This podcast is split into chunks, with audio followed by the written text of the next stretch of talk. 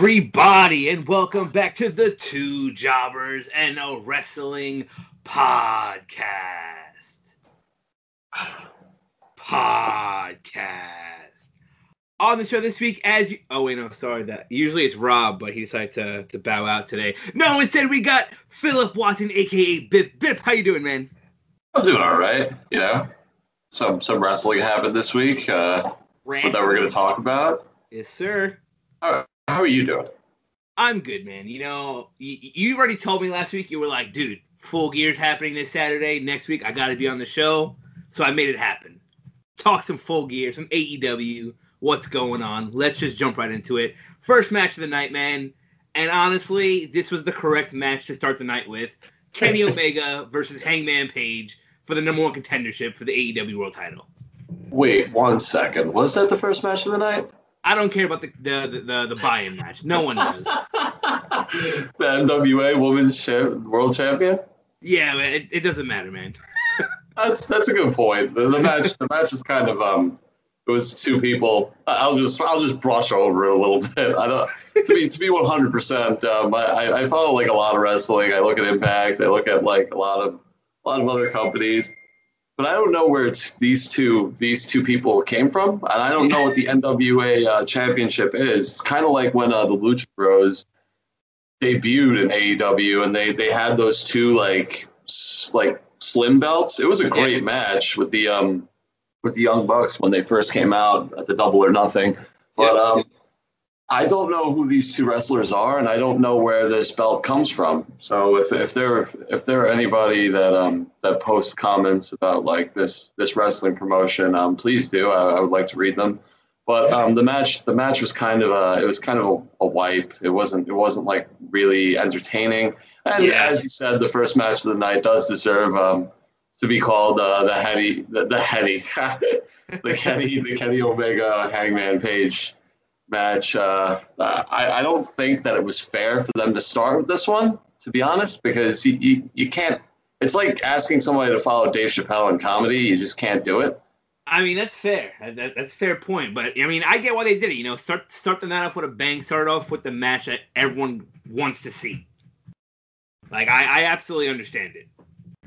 Yeah, I mean, and saw we did. It was an excellent match, just like they built it up over the the course of that that weird tournament, we, we knew who was going to win to begin oh, with. But as, uh, actually, no. Listen, I, I told you the the night before that you know we were all sleeping on Hangman, and you've brought up on this podcast before that. Listen, Hangman is a good wrestler. You know, they he could have pulled it out like out of nowhere. He could have done it.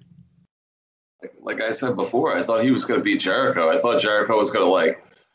As they keep doing on WWE, pass the torch. You know what I mean? yeah.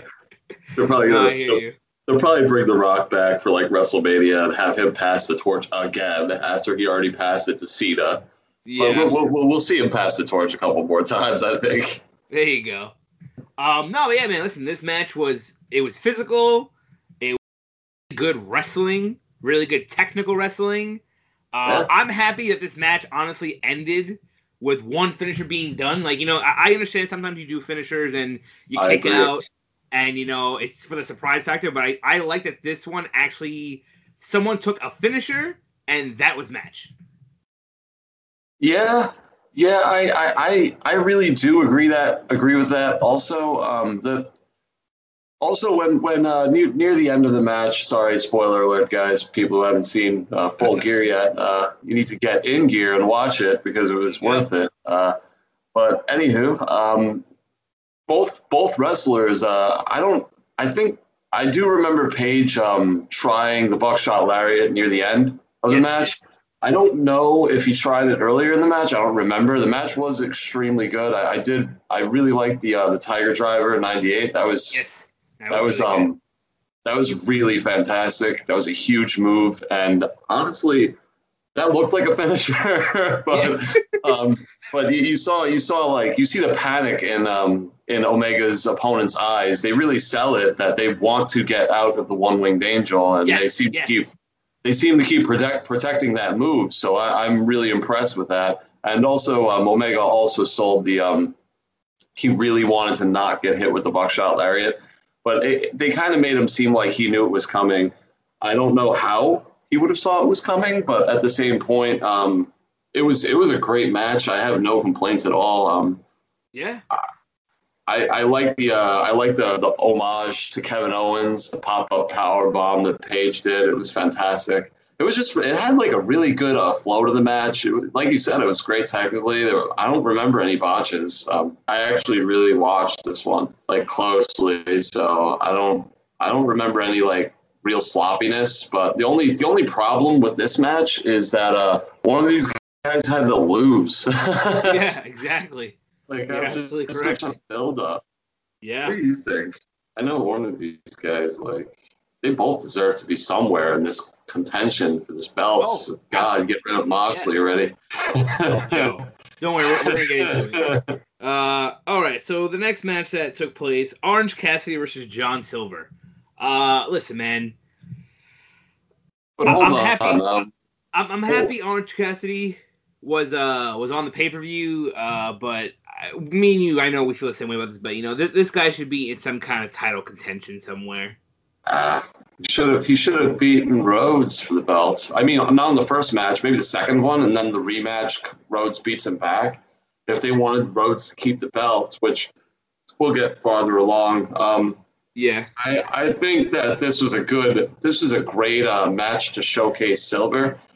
I don't I didn't know really much about Silver when he was Damn. stepping into this match. Yeah. But when when you throw when you throw uh, somebody who's not really known with somebody like Cassidy, Cassidy puts all of his talents on display in every match. Um, I don't know. I mean, the way he hits that tornado DDT is so clean. It's great. Uh, but at the same point, I still see that um, Silver kind of came up here and jobbed for him a bit. He did, yeah. they're like, they're like, well, all right, Cody, uh, you beat Cassidy twice. Let's get him back in the win column and throw a W at him with uh, John Silver. Yeah, um, John Silver sounds like a made up name too. Like, who is John Silver?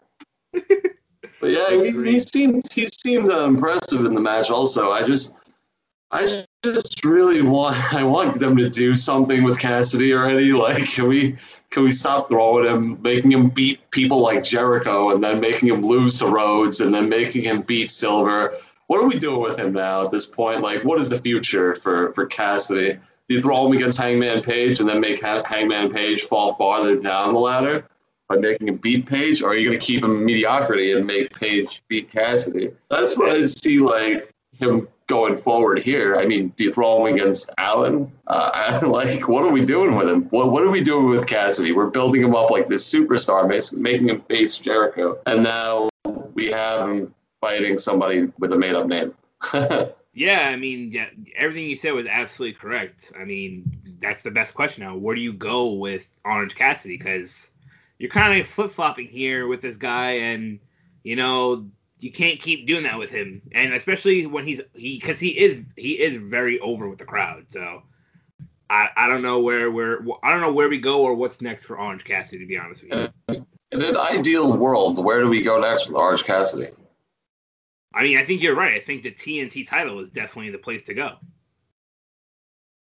But like, what what do you what do you do? Are you gonna ruin the prestige of the title, make Allin lose right away? Are you gonna build it up? What what are we gonna do here? I mean, I guess yeah, you'd have to build it up for for a couple months, which means you know probably Orange Cassidy, he's gonna keep doing what he's doing. He's probably gonna keep flip flopping, you know, win some, lose some. I mean, I think I think they should um they should make Cassidy feud with uh, the whole the whole Taz group, build FTW, build prestige that way. If not yeah. even make him like kind of turn um oh, I'm a Taz guy just for maybe a little bit, just, just to like um, flex my creative wings here for a second. Um, maybe maybe make him go to Taz, and then you know he's he's great on the mic. He, he doesn't even need to talk; he just needs to show up and people cheer. Exactly. So like I, I, want him to come out with Taz, and then people are cheering, and then like Taz comes forward a little bit, the crowd kind of boos, and then Cassidy comes forward a little bit, then, then they're like, yeah, Cassidy. but because I, I want him, I want him to get farther over. Like after after this world heavyweight belt, um, please, please, can we just have Omega as champion? can, can we please? Oh, but anyway, we're gonna we'll get um, into that. Yeah. I want Cassidy. I want Cassidy to like succeed, man. I, like, if anything, if anything, that the tornado DDT is just like by itself, you know, that, that should be like a signature, if anything, because Yeah. that thing is uh, that thing is pretty to watch. So, Oh yeah. but yeah, in an ideal world, let's see Cassidy go somewhere. Yeah, I agree. All right, next match, and this is the first title match of the night. It is Darby Allin versus the American Nightmare, the T, the former TNT World Champion, Cody Rhodes. Uh, you know, it's cool that he got his name back. We discussed this the other day. Uh, you know, he he made a trademark deal with WWE to get his name back. He gave them two two pay per view names, and he got his last name back. So it was it was cool to to hear people kind of chant his name finally in AEW. I mean, is is this the only time they've chanted? I think I think they've uh, they did like the uh, the douche crowd moment and um, chanted it before, but it's it's fun for him to be announced as Cody Rhodes. I, I don't think that it was correct for there to be a trademark on someone's human name, but you know that's just me. Yeah, I Um, mean, this, you're right. You're definitely right. like uh, how do you how do you trademark someone's identity like that's like oh uh, john i'm i'm trademarking jonathan stanley you gotta call yourself something else man Just- exactly right. you could be madonna now it's simply johnny There you go. that's it no no last name i, I trademarked it sorry sorry frank But uh, no, listen, th- this match was pretty good. Um, I, I from the beginning, I, I had that feeling that Darby Allin was going to pull out the win here. I didn't think Cody was going to retain. Um, I am kind of happy that he retained on a on a roll up. So I'm like, because listen, the commentating was saying it best that Cody was kind of playing this game with Darby, where he was just like kind of playing around with him. Like I feel like if he wanted to, he could have beat him at any moment, but Cody was just playing around with him, and look, it, it cost him the title. yeah yeah I, I i like i like that they let Cody really did establish like this this belt.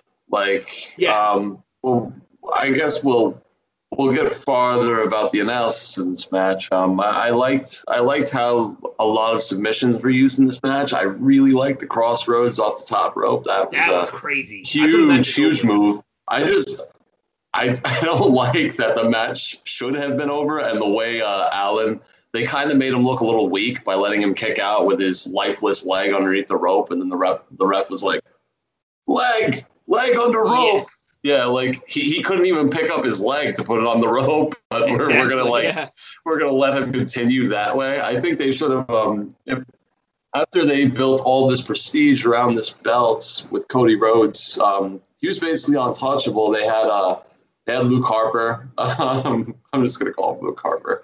Uh, they had Luke Harper uh, beat him for the belt, and then they gave it right back to Cody Rhodes. Uh, I think that he really built up prestige around the belt, and again, I don't know.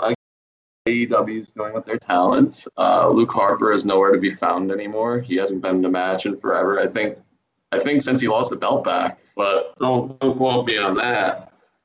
But at the same point, Rhodes built this belt up, and it actually looks like something you want to win. I mean, yeah, it's it's great. Usually, like your mid card titles and these smaller, like well, not smaller, but like smaller than WWE promotions, your mid card title usually fails. Like in uh, Lucha Underground, they had the uh, Gift of the Gods belt, and the reason you wanted to win that was because it was like a virtual Money in the Bank. yeah. Yeah, so like it's usually real difficult to um to build these belts up, and they did a really great job with Rhodes. Uh, but you know, I don't know, I don't know what happens after this. Uh, they they had the Taz crew come in afterwards, and um, you know, I, Honestly, I thought was gonna happen was I thought Taz was gonna come out and be like, "Oh, Darby, you just won the belt. Like, be a man and put it up against Cage." And I was like, "Dude, if that happens, Cage is about to become your new TNT champion." Like, I thought that was gonna ripped happen. apart. He was ripped apart, and then when like was- I just don't like that Cage comes out to Taz's music. Like you're supposed to be like, oh, here comes the beast when Cage comes out. Like, and his his theme goes Cage. So it's like, yeah, yeah, I'm I'm down. Let's let's watch someone get uh, jobs right now. Like, every time he comes out, he either jobs a guy or he loses to Moxley clean. So that's that's that's his matches. You either job a guy, job everyone in the business, like that that whole ladder match thing, or you lose clean to Moxley. It's it's one or the other. You don't you don't get it in between. You just you job the whole company, then you'll lose to Moxley clean. Yeah, and the thing that kind of I didn't, I really didn't like was when uh, Cage and um, this other guy picked up the TNT title. Kind of seemed like, like how are you gonna already signal like, oh well, we both want want to be champions, so like it's like no, like you guys are you guys are supposed to be a team. You guys literally just became a team. Like, Oh man, why, are you you. signaling this already? Yeah, well, well, well, what's going to happen? They're going to give that belt to the, these guys, and then um, Cage and Stark's going to have a rivalry. I mean, if they break Cage away from Taz, that would be the best case scenario, in my opinion. Stark I- seems like he's really good on the microphone, but uh, I, I mean, they, they can't they can't take this belt away from Allin already because they, they need to they need to build no, him I mean too. the next but the next pay per view is in February. I don't I don't know if I don't know if he holds it all the way till February. Who, who's he gonna lose it to? They, I mean, if they if they make him fight Cassidy, those are gonna be great matches. But and those, that's gonna be a great rivalry with uh, Cassidy not talking and you know running the crowd, and then Allin just like running his mouth the entire time, and then Yeah. I mean, yeah. People's sunglasses. I'll tell you right now, he's either gonna lose that title like either in January, like on a dynamite, or he's gonna actually hold it to the next pay per view, but he's gonna lose it like at that pay per view. He's not getting past that point. I'll say that right now. I mean, I. Well, what do you what do you do with Allin in an ideal world then? I mean, I don't know. I feel like Cody Rhodes, you know, had the right idea, man. You said I think you should be coming out every week and kind of being like, "Yo, open challenge." That Like, belt should be up for grabs every Yeah. single week. Showcase I- new talent, make Yeah. your old talent look great. You know, it's, it is. and like, and like, then you, like, you were like you were saying to me, you know, you were you were saying to me that you know AEW just has too much talent, and it's like, how do you showcase it? Things like this, open challenge, like you just said, have people come out and you know contend for it. They they got to make a stipulation then, like, oh, open challenge only if you don't have a belt, because then then Cage will just rip the belt off of them, and then they'll let that happen. I mean, to be honest with you, I don't know if they'll let that happen. They don't even let the guy touch the microphone, so. Oh, I mean- they're, they're gonna. I'm telling you now, they're gonna have Darby Allin run this uh this whole underdog storyline. Like they're gonna put him up against people bigger than him, and somehow he's gonna keep winning. I guarantee it. That'll be annoying. I like, guarantee he's the gonna first get time he he's gonna get like his Cage- shit I'll canned. say right now, the first time he fights Cage for that belt, he's gonna retain on a roll up. I guarantee it. I guarantee it. Oh, roll up. Oh no, I hope you're wrong. Cause You know I'm right. Oh you know the, the worst part is it sounds uh it sounds accurate to me, man. I, I just man, I'm just I'm watching this um this the the top rope uh, Cross Rhodes again. They call it an avalanche. They tweeted it. The guy like rolled all the way across the ring. and it it looked was- so believable. It honestly looked really good too. It was a really well done move. It was fantastic. But uh, we're, we're gonna we're gonna go to the next match. Uh, next match, uh, Hikaru Shida versus Nyla Rose to the AEW Women's Championship. All right, so I, I have two things I want to say here. Number one, this match, in my opinion, was not. I didn't like this match just because their last match was so good that this one did not live up to the hype for me. I was just kind of like, uh, whatever. And then you already know my you already know my grievance here, Bip. Why is Britt Baker not in the women's championship contendership? Why is it Nyla Rose again? I don't know. I don't know how many times Shida has to beat Rose for uh, for this to become apparent that Right. Rose um, Rose isn't the, the champion anymore. I don't know why Shida keeps uh, entertaining this, or AEW keeps entertaining this same match. Uh, same thing, same thing continuously happens. Shida wins by some near angle, and um, it's the use of the kendo stick. You know, I, I just want, I want, uh, I want something new. Shida's a very talented wrestler. So is Rose in her own regard. Um, they don't let her on the microphone because they, they do the whole Vickie Guerrero treatment with Rose. Yeah. But uh, I think that I think that this match, like you said, that they already gave us the best that these two can offer to show us in this ring. But then they keep throwing these um, these ones that just don't live up anymore. And like at this point, it's like, all right, well, uh, you guys need anything to eat? You know? Yeah, basically. yeah.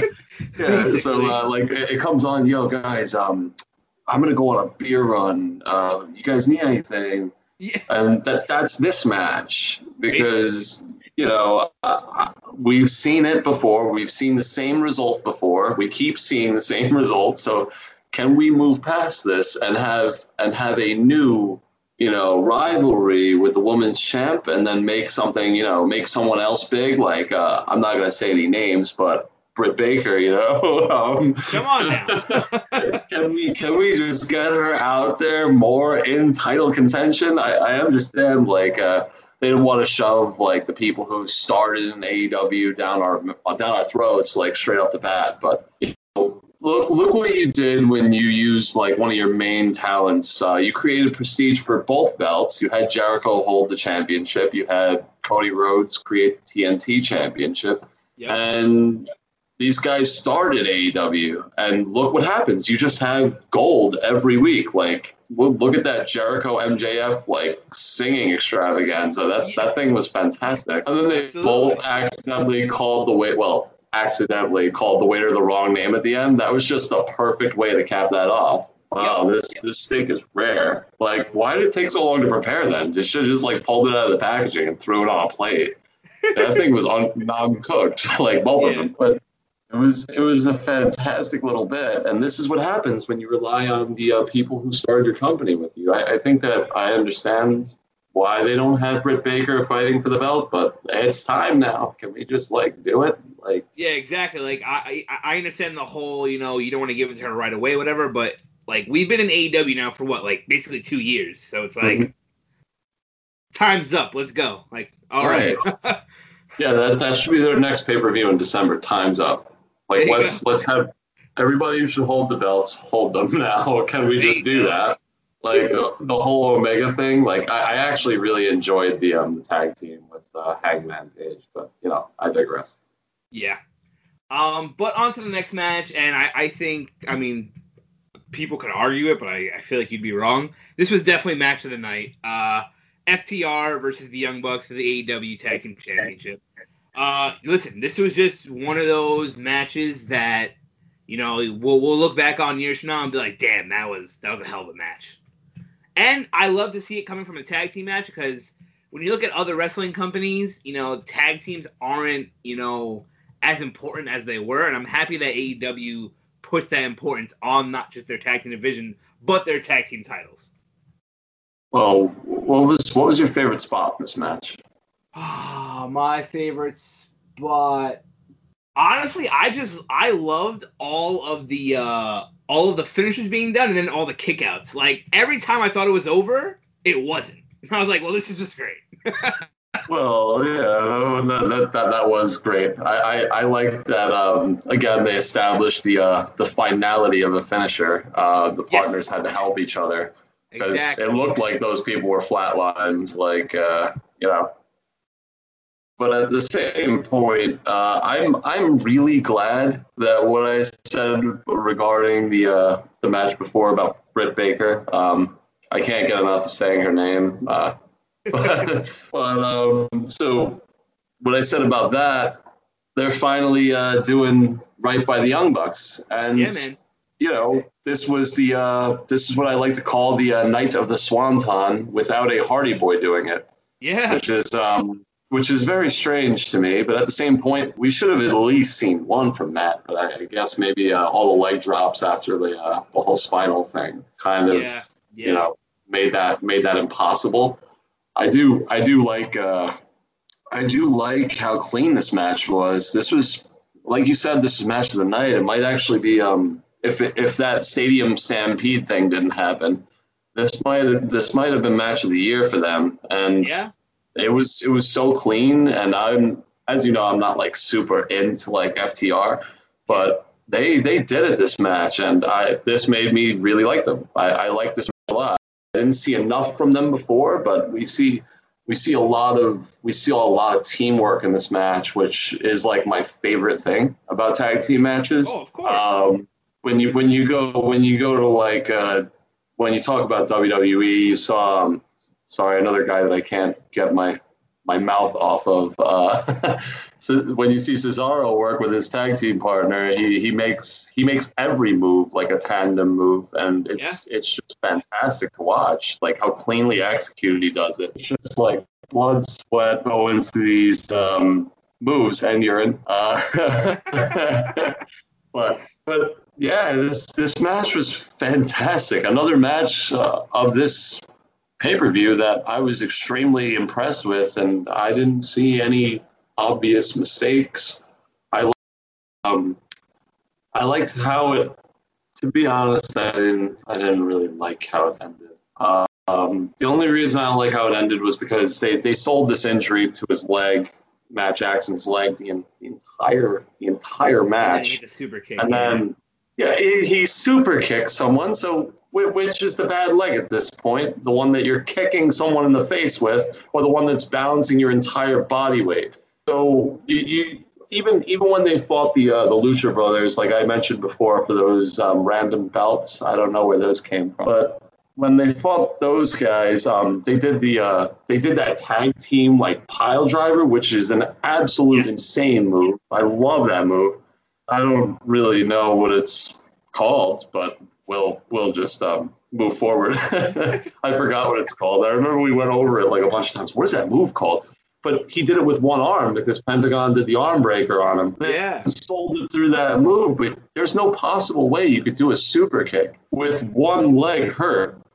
And that's that's this is me nitpicking because the match was so good. Yeah. But I don't like that it ended on a super kick. All those, like you said, finisher after finisher after finisher, end it with a finisher. Can we do that? Like instead of even even the swanton or the the twist of fate that happened earlier in the match. yeah. Um, do do one of those. Just can we not? Can we stop with the the super kick? Everyone does it. Can we? Um, It's true. I, I, I like it as like their signature super kick party, but th- that basically says finisher party. But like only person who was able to pull that off is Stone Cold. Yeah, yeah, for real. I mean, the one thing that I really liked too about this match uh, at the end there was, um, especially storytelling wise, is that I like that uh, for FTR when Cash Wheeler did the 450 splash, that these guys literally pride themselves on uh, no flips, just fists. Like we're just like an old school tag team, and he decided to pull a flip out because he didn't know what else to do. Like he broke his one rule, and that's what cost him the titles. Like I thought that was just really good storytelling. That was I, I that was like one of the things about this match that made me like FTR. Like, uh, oh, we're, we'll try anything. Just come on, we, we need to keep these belts. I like that a lot. I also like that um, you know, we, we mentioned the Hangman uh, Omega combo before. I, I liked it. They worked well together, but that wasn't um, that wasn't a true tag team. That Yeah. was two singles competitors holding on to uh, the tag team titles. But the. FTR is a true tag team. They did a lot of t- in tandem moves. Like wa- watching this match was fantastic for me because FTR is fantastic, and uh, I didn't know that until this match. I always thought it was kind of like um, they were unbeatable a little bit. So Yeah, I agree. but yeah, this this was this may have been like one of their matches of the year in my opinion. This was a great match. Definitely. Uh, on to the next match. It is Matt Hardy versus Sammy Guevara in uh, the Elite Deletion match. Uh, this match was okay. Uh, I remember watching it. I was talking to someone, and I'm, I was like, uh, "Yeah, this match is definitely going on like way longer than it should." Uh, I would say the second half of the match was enter- was more entertaining when like you know Hurricane and like Gangrel showed up. Like it was just like, why the hell are you two guys here? Like it was just random. But other than that, I, I was kind of just I, I felt like this match went on way longer than it should have. Like this was like a 20 minute match. This this should have been like, like no more than like a 15 minute match. I I agree. Um, I I like these Hardy compound matches. I like uh, I like the whole Matt Hardy insanity thing. Yeah. Um, but uh, they, they they they took it above and beyond with that um that dome match in the Jacksonville Stadium. Yeah. And after after doing things like with the Matt Facts and having uh, Santana and Ortiz look at the Matt Facts, what is that? And then like he's in the, the pool of reincarnation or whatever he calls it. Um, yeah. that that was so good and so well done that like I, I wanted um I wanted him to stay as like the uh I want him to stay as this Matt Hardy. Like I want him to stay as the broken Matt Hardy. He's he's hilarious. He's uh Yeah. he's just a fantastic um personality to have. But I, I think the whole um they keep doing like the the Matt Hardy multiverse and um one of one of Matt Hardy's first matches was against Gangrel. So um I thought that they did that to like bring him, you know, bring him through like the multiverse, I guess. Yeah, yeah. I guess it's like canon, but and they made Gangrel go against him, so it was like, you know, uh, and then they had him save the Hurricane, and the Hurricane had that thing with the Hardy Boyz like forever ago. yeah. But that that that's just them going through the the multiverse, and I I, I appreciate that. I like it. I like the whole uh, homage to Jeff Hardy. Jeff Hardy had no no value in my life that he did a swanton and he almost killed me. Like that was that was fantastic. And they re they they made me relive him saying that into in that interview yeah. when Guevara did the the swanton. I was like, the last time he got a swanton, you know, he turned broken, and that was hilarious. So uh, I, I I like this match a lot, but I wanted I want I want more to happen. I want more to happen with this this um this Hardy thing. Um, when Jericho broke Vanguard one, that was that was hilarious. He's sitting there crying, sobbing on the floor over a drone like it yeah. had a life, and uh, it was it was just a great it was a great thing. I think that they could do a lot more if they don't uh, if they don't make him go back to like his old personalities. When they did it with the the pool of reincarnation, that was fantastic. But That was hilarious. Yeah, I, I absolutely. that, that was really the best spot like ever. I think that may have been the best spot that I've seen like in a long, long time. They had Yeah. the chair wheels. Oh man, I, I can't get enough of this Matt Hardy. But hey, um, On to the next again, one. again, uh, wait, one one more thing. Guevara is supposed to be the future of this company, but you keep having him lose, and you keep having him lose to Matt Hardy. What, Yeah, what are you I doing? What's going on, AEW? you know? especially yeah, like young talent like that, like absolutely not, absolutely not. like what, what where does Guevara go from here? Oh, he just goes back to be um, the the sidekick of Jericho, the laughing stock who uh, sings Judas, and then Jericho can't even hold him himself back, and he's he's always in character, so he, he's about to laugh. Like, come on, he's he's a great talent, but what are you doing with him? What are we doing with him from here? That's that's my question, and I don't I don't know. I really don't know. After that whole Sasha Banks thing, man.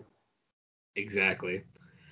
Uh, on to the next match. It is MJF versus Chris Jericho, and if MJF wins, he joins the Inner Circle.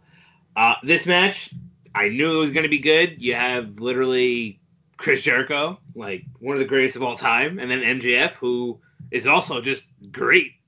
Um, I think my favorite spot from this match was doing the whole uh, Eddie Guerrero bit, but he kind of he flipped off Jer- Jericho before he dropped, and I'm like, well, that was just great. That was that was honestly just just the best thing he could have done.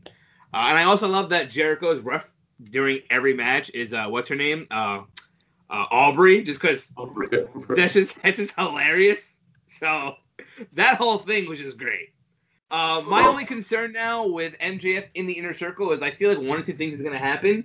Either either they're going to kind of uh, MJF is kind of is gonna ruin the inner circle from from within, or he's gonna take over the inner circle he's gonna kick Jericho out, which I think would be a complete mistake. But those are the two scenarios I see happening here. Yeah, that's that's a fair um that's a fair assessment. Um, I think I think these two are like gold on the screen. I think they're even even the even better when they're when they're together on the screen. But I don't I don't know if putting them in the same faction is a great idea. I think that when they were dragging this out, it was a great build up. They went to a city hall. It was it was hilarious. Um, the, the steak dinner, like yeah, I remember watching AEW with with a Fenix Pentagon match on, and it was so it was such a good match. But I still remember in the back of my head, I was like, "Yo, I can't wait for that steak dinner."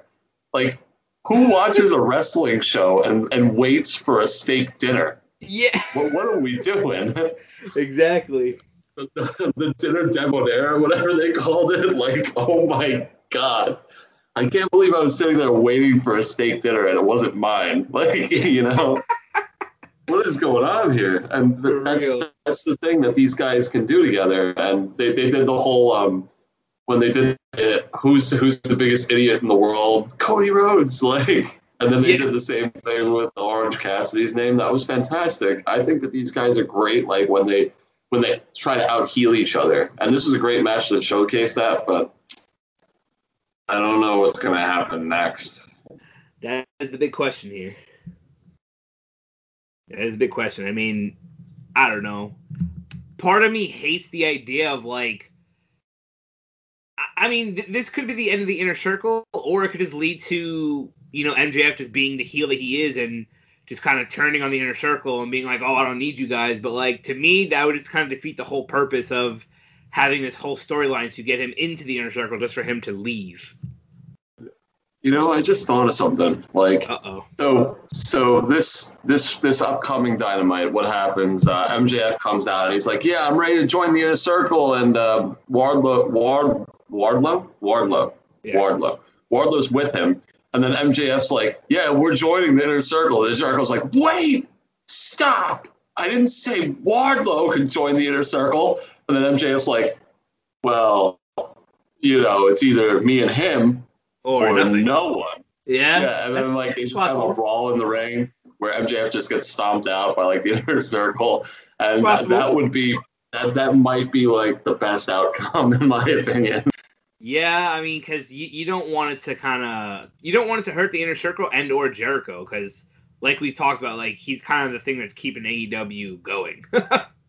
he he is he's every time he comes on screen like I, I, have to like stop myself from laughing because everything he does is hilarious but um i think i think that uh that but on the flip side if he does let mjf and wardlow join the inner circle i could see wardlow becoming like the butt of all of jericho's jokes oh yeah and then and then that would be just so yeah. funny yeah he just looks at mjf well oh i'm i'm I'm sorry, you came out of the bathroom without Wardlow? Like, jeez. Like, yeah. I think that that would I think that that would be kind of funny. Like they keep making spots like that where he makes fun of MJF for having Wardlow everywhere. I that would be great. But you know, I think that what I said first could happen. I don't think that the, the whole making fun of him could. But anywho. Well, on to the main event. One of the shittiest main events I've ever seen. Yeah, uh, you yawned. I saw it. So yeah, Jon Moxley again, just retaining. Yeah, woo. Uh, listen, I guess the the best part of this match was when it was over and Kenny Omega came out. That was that was the best part of this match. Um, I don't know, man. I, I already told you, you know, when when they announced it was him versus Eddie Kingston, I was like, who the fuck is Eddie Kingston? Any relation to Sean Kingston, the rapper? I was like, why is this happening? Um, I don't know, man. This this was. I remember I, I was talking to Julian during during the pay per view, and he literally texted me. He was like, "Wow, like what a what a boring match." And I'm like, "Yeah, this is this is like the worst way you could have ended this pay per view." I was like, "This is really bad." Um, but like I said, the best part was you know Kenny Omega coming out and just staring down Moxley, and all I had to say is with everyone you've you've let Moxley beat, it, you can't let him beat Omega. You can't. You can't. If he beats Omega, Moxley should just be named AEW World Champion for life because no one. He. He should just be named God at this point. Basically. Like, he, how does he beat every? Like, I don't, I don't get it. How does he beat everyone? I know he beat Luke Harper in like what I like to call the snooze fest of the year. Like, it was, it was Oh, probably, it was probably the one of one of the worst title matches I've seen. Like, it it looked like it was being played in slow motion, and uh, you know, The thing that's crazy is that at the end of the match, after he won, they started naming off all the people that Moxie's beaten, and like they were naming off names, and I'm like, dude, some of these names are like heavy hitting players. Like, like this is bullshit. like, what the hell is this? he beat MJF. Like, why, Bro, why, why would we?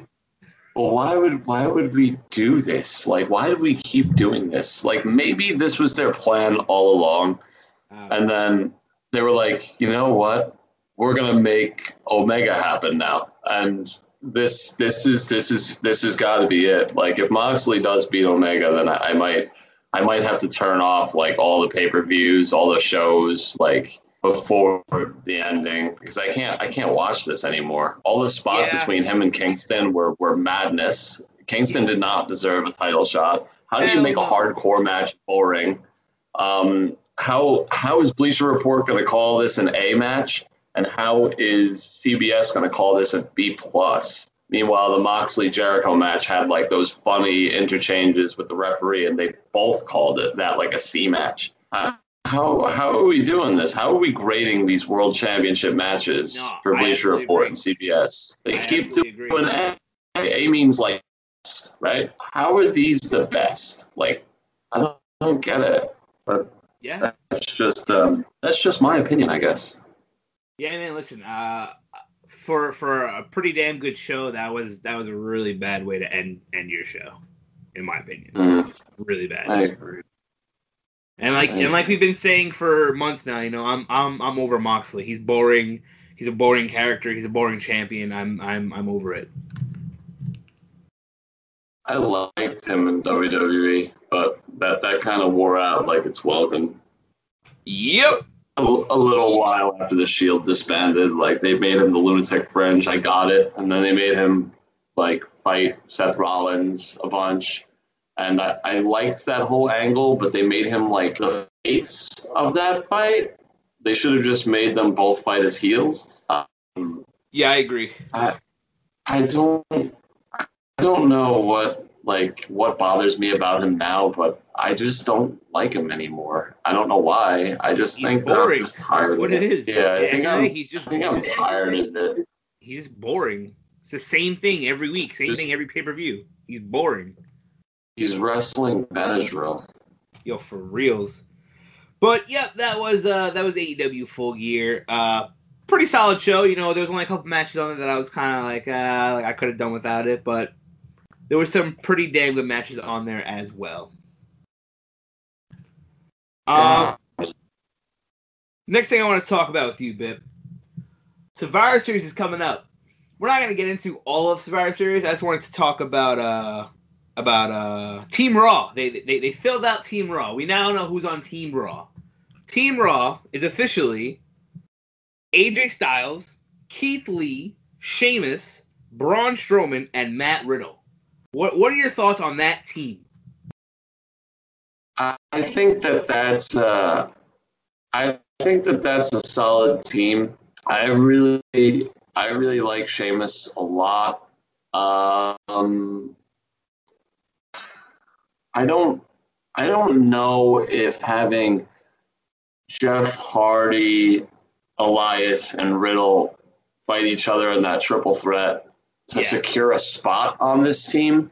I don't know if that was worth winning a triple threat for, to be honest. That's fair. Um, yeah. This is more of like this is more like a gimmicky match. They're gonna have five guys fight each other. There's gonna be some solid spots, but this this team this team is way more than the other team.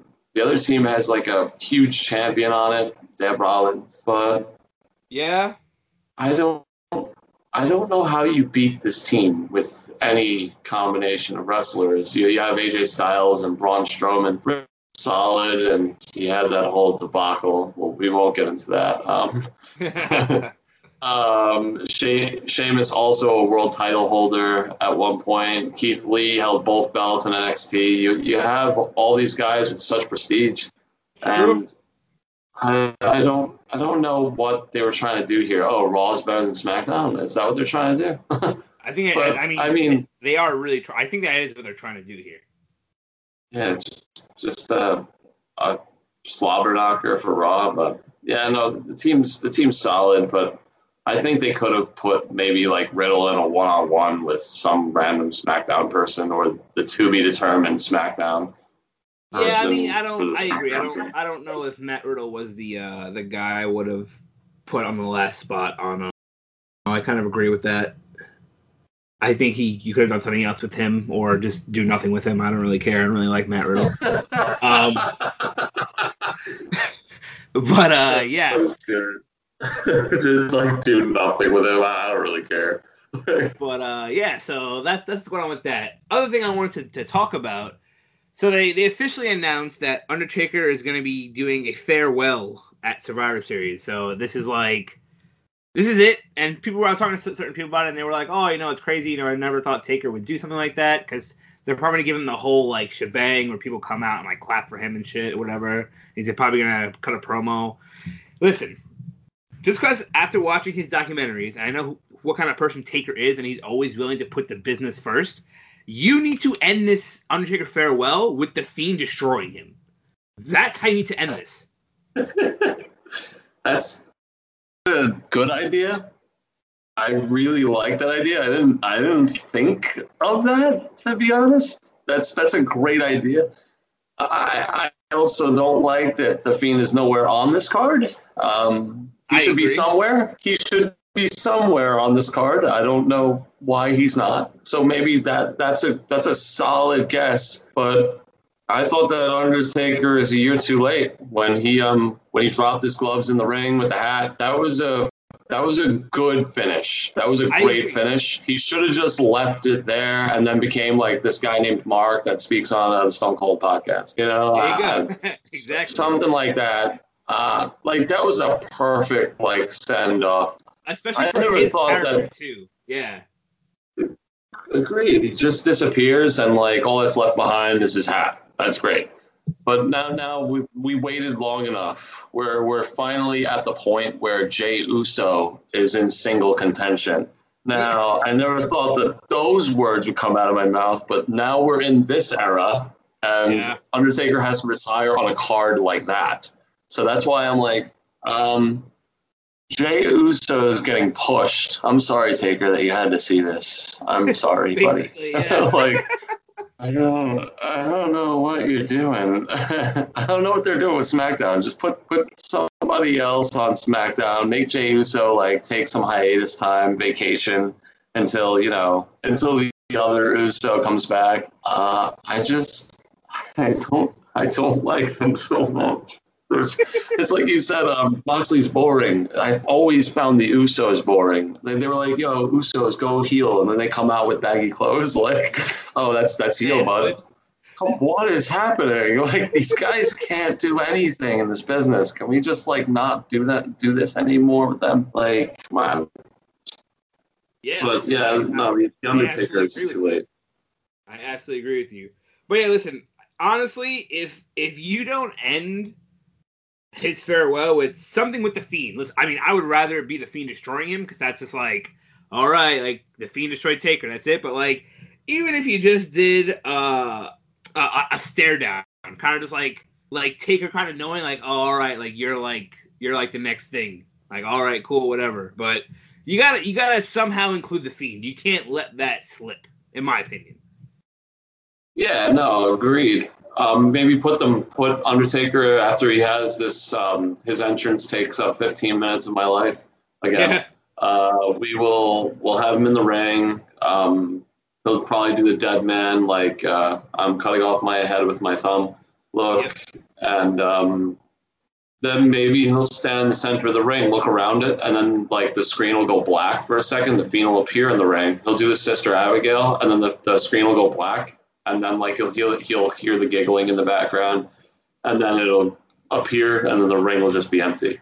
Yeah. Like, that that could that could also be that could also be a way that you could go out here. Um, I his agree. sister Abigail so hard that he's just non-existent anymore. like, um, like maybe that's what you do to build up the fiend, but I just he's he's too late. I, I think I think he should have retired when he left his gloves, man. I really I stand by that. I, I thought that was I agree. perfect. I agree.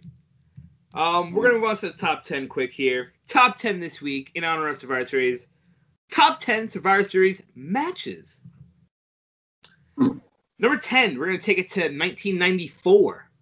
Uh, Undertaker versus Yokozuna casket match. Uh, listen, people who don't know, Yokozuna man, for a big guy, he moved really well. And him and Taker always just put on really good match. I don't know what it is about Taker putting on really good matches with these uh, Samoans, but he just puts on really good matches with these Samoan wrestlers. And this is just one of those matches that honestly is just that good. Uh, I mean, to be honest, uh, I I really haven't seen this one, so I have I have like zero to no input. I do know um, Zuna Zuna is a solid wrestler. He's a big guy, but I haven't seen this match, so I'm gonna it's all good. I'm gonna leave this one at ten. Uh, number nine, uh, Survivor, Survivor Series 2007, Randy Orton versus Shawn Michaels for the WWE title, and the, and the Sweet Chin music was banned. Uh, this match is just really good because you see in this match that Shawn Michaels is that good of a wrestler, basically. Because take away his main move, and he literally had to do like every other move, which was really great to see. And this is like I- young Randy too, so you know it's just always good to see Randy Orton in his, in his prime. I agree with uh, with everything that you just said, um, because you know, as we mentioned earlier in this uh, this episode, the super kick, um, it's basically the sweet chin music without the uh, the stomping wind-up? beforehand. Yeah. So I think showcasing um, Shawn Michaels like that was a great idea. I think that giving Randy Orton a match against Shawn Michaels was just fantastic. Also, I mean Orton Orton is just he's just the best. Like you keep you keep putting him out there, and people are like, yes, give us more Orton. Yeah, It's- for real. Like he's for some odd reason he just seems to be timeless. Every time he comes out, I'm like, wow, he reinvents himself. He does something new. He acts a different way, and it's just he's so good at it. Like Yeah, for real. this this could be this could be like one of his matches that made him come into his own, and this True. was um, one of Yeah. the better ones to watch. Agreed. Uh, number eight, The Rock versus Mankind, Survivor Series 1998 for the vacant WWE title. Uh, listen, this was this was a good match because this is when The Rock turned heel and joined the corporation, and of course in Vince fashion, being the petty guy that he is. Um, the this is a year after the Montreal Screwjob, and The Rock locks Mankind in a sharpshooter, and Vince calls for the bell mocking the Montreal Screwjob and handing the title to The Rock, and I'm like, all right, is this like a thing now? Okay, people are just gonna get screwed at Survivor Series. That's that's just what it is. Um, the the best part about that moment, besides the fact it was that moment, um, because that was that was really fantastic. Um, I liked that they were so self aware like that, but this is this is one of the most important things that happened to The Rock because um, Yeah, this is when he started doing the sharpshooter. This is when The Rock got a submission.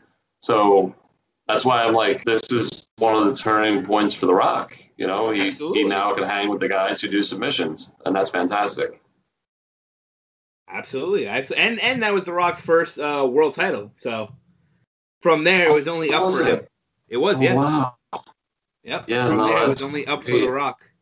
A lot of history in that match. That's great. yeah.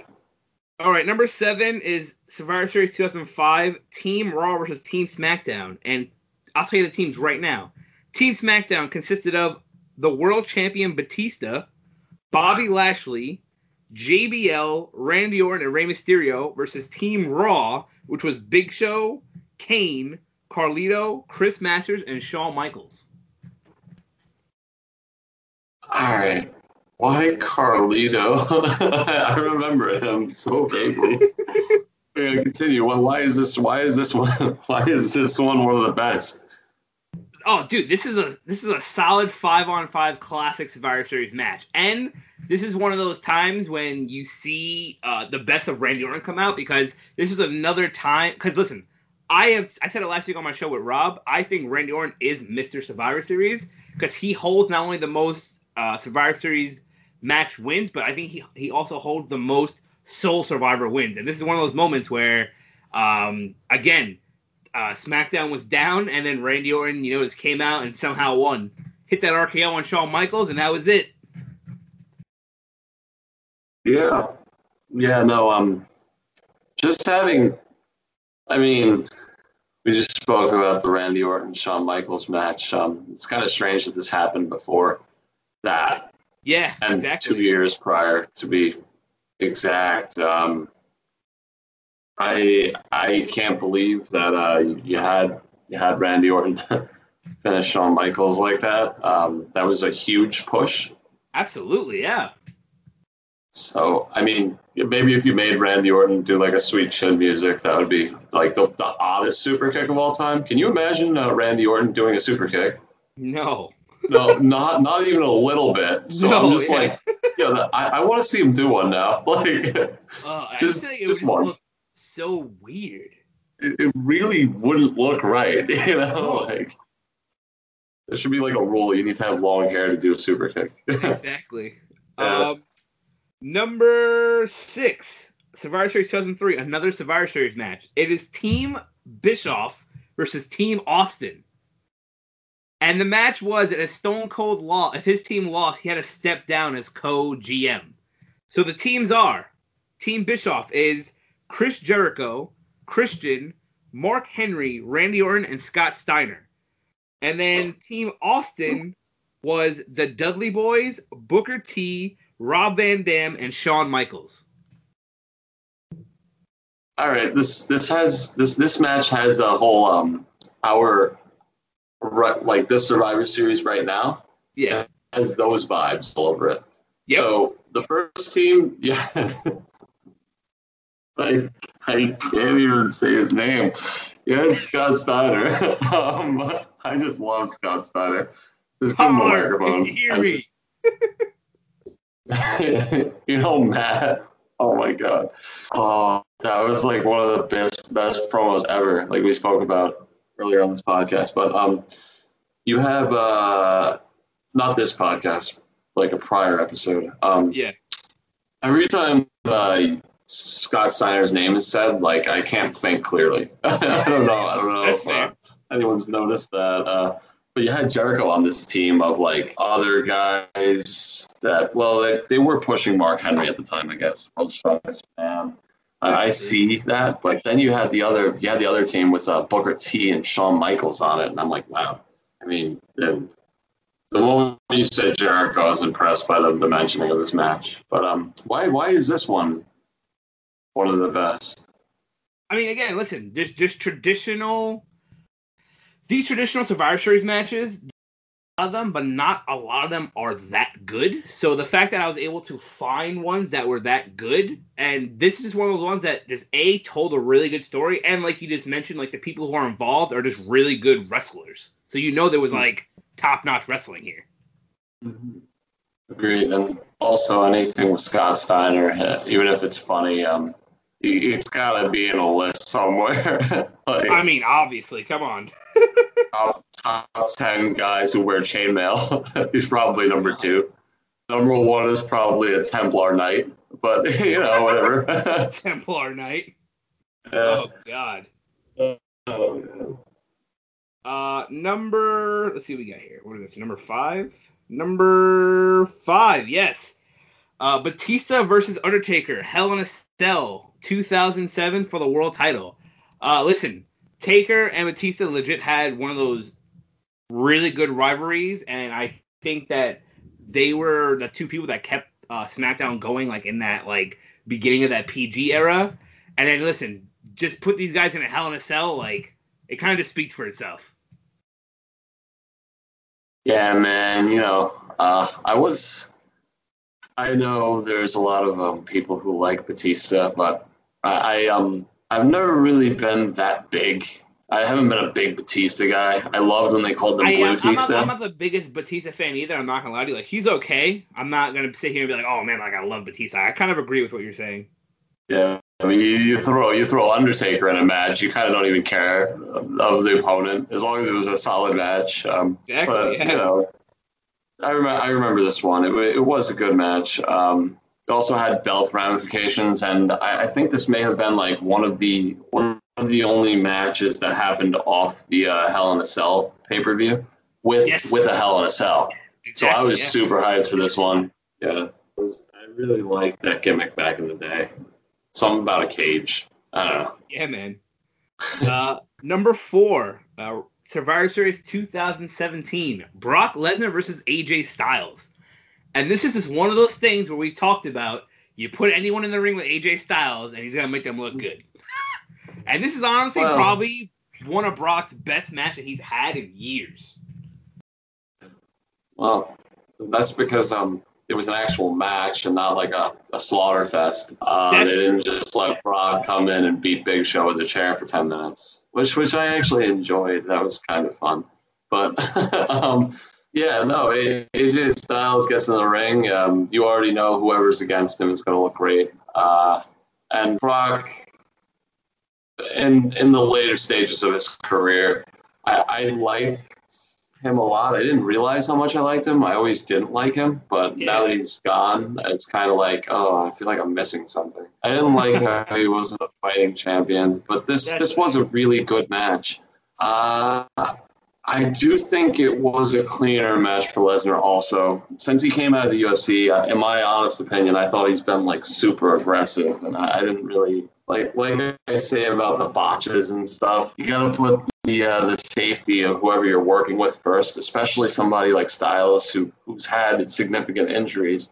I I was really pleased with this one because there wasn't that much aggression. Styles looked good taking hits. Uh, Brock looked Yeah. good making it sell, and it was it was a good match. I, I do agree with you on that. Good choice. Number three, Survivor Series 2002, the first ever Elimination Chamber match for the World Heavyweight title. Remember, um, if we harken back to uh, one of our first episodes that we did together, it may have been the first one, top 10 botches of all time. This Yeah. match actually had one that was on my list in it. And, you know, I, I go for the Jeff Hardy, the Kane, and the, the Rob Van Dam when he uh, kneeled on Triple H's throat and Yep. crushed it. Yep. I can't believe Triple H continued that match after that. Um, I really do like who was in this match. You, you you had like all these heavy hitters. I- I'm I'm a sucker for the Elimination Chamber. I love that match. I love Hell the yeah. gimmick of it. I also really like elimination matches. Like they don't do that enough. I, I They think that elimination matches should make a comeback. I don't know why they don't. I don't like triple threat matches where the champion doesn't even need to get pinned, but the other guy gets pinned, Yeah, and then that person takes it out. So I, I just like that stuff. And this was the first elimination chamber, and I was so hyped with this one that like I was like, yeah, well, when are we doing it again? And I guess it was such a good response that they made a they made its own pay per view. So I'm Yeah. like, this is a great idea. I, remember so much about this match. I, I can't believe it's not one. I don't know what you have in store for me, but this this was one of my favorite matches. Period. I Vic, do really you know like who- this match. Do you know who won that Elimination Chamber match? Uh, you know, I remember this match vividly. I remember a lot of spots in it. I remember the botch. I remember. Um, I just don't remember who got eliminated first, second, third. I don't remember who won. The uh, the winner of this match and became the new world champion was uh, Shawn Michaels. Hmm. I, I was for some odd reason I was thinking Jericho. They both have long blonde hair, but That's fair. Um, I I don't know how I didn't remember who, who won this match. Every time um, Jericho goes up against these big, heavy hitting guys, and you think he's going to lose, he somehow always won. So that's kind of why Jericho stuck in my head. But yeah, of course, like the great, the greatest wrestler of all time wins um, wins this big elimination chamber. Uh, oh, yeah. That's they did the right thing there. I, I, can't say anything else. I mean, my my heart's screaming, "Yo, RVD should have won," but that's not right. they should. They, if they made if they made a RVD win there, that would have been a very bad idea. Um, number two, Survivor Series 2001, it was Team WWF versus Team Alliance.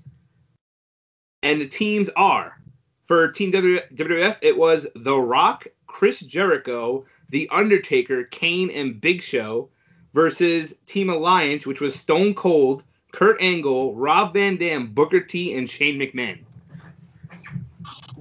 Oh man, I I think um, I think recently we may have talked about this match in particular. Yeah. Uh, my, my, my only problem with this match is you, you have like some of the best talent the company's ever seen, like ever. And yeah. then you throw in Shane McMahon. And he just he he's like imagine you have a bunch of like posh rich people at like a, a wine party and everybody's like, oh, I, I know the smell of this. And then like you, you throw in that one guy like that's homeless, like you know what I mean? And like yeah. they're like, oh yeah, my goose down blanket, and then the homeless guy rushes in with like a 24 in his hand, and he's like, you know, my newspaper got softer. Like, what, what, what are we what are we talking about here? Yeah, yeah. You, no, you have some of the that, best that's things. a fair point.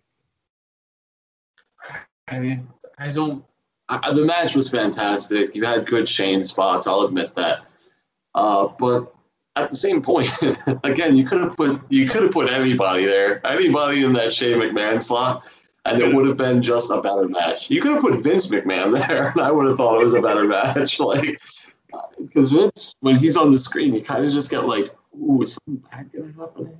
Like, yeah, yeah, because exactly. of the walk down to the ring where he tore both of his um, quads. I I just every time I see Shane, everybody's so hyped, and I'm like, oh, again, I'm not one of those Shane guys.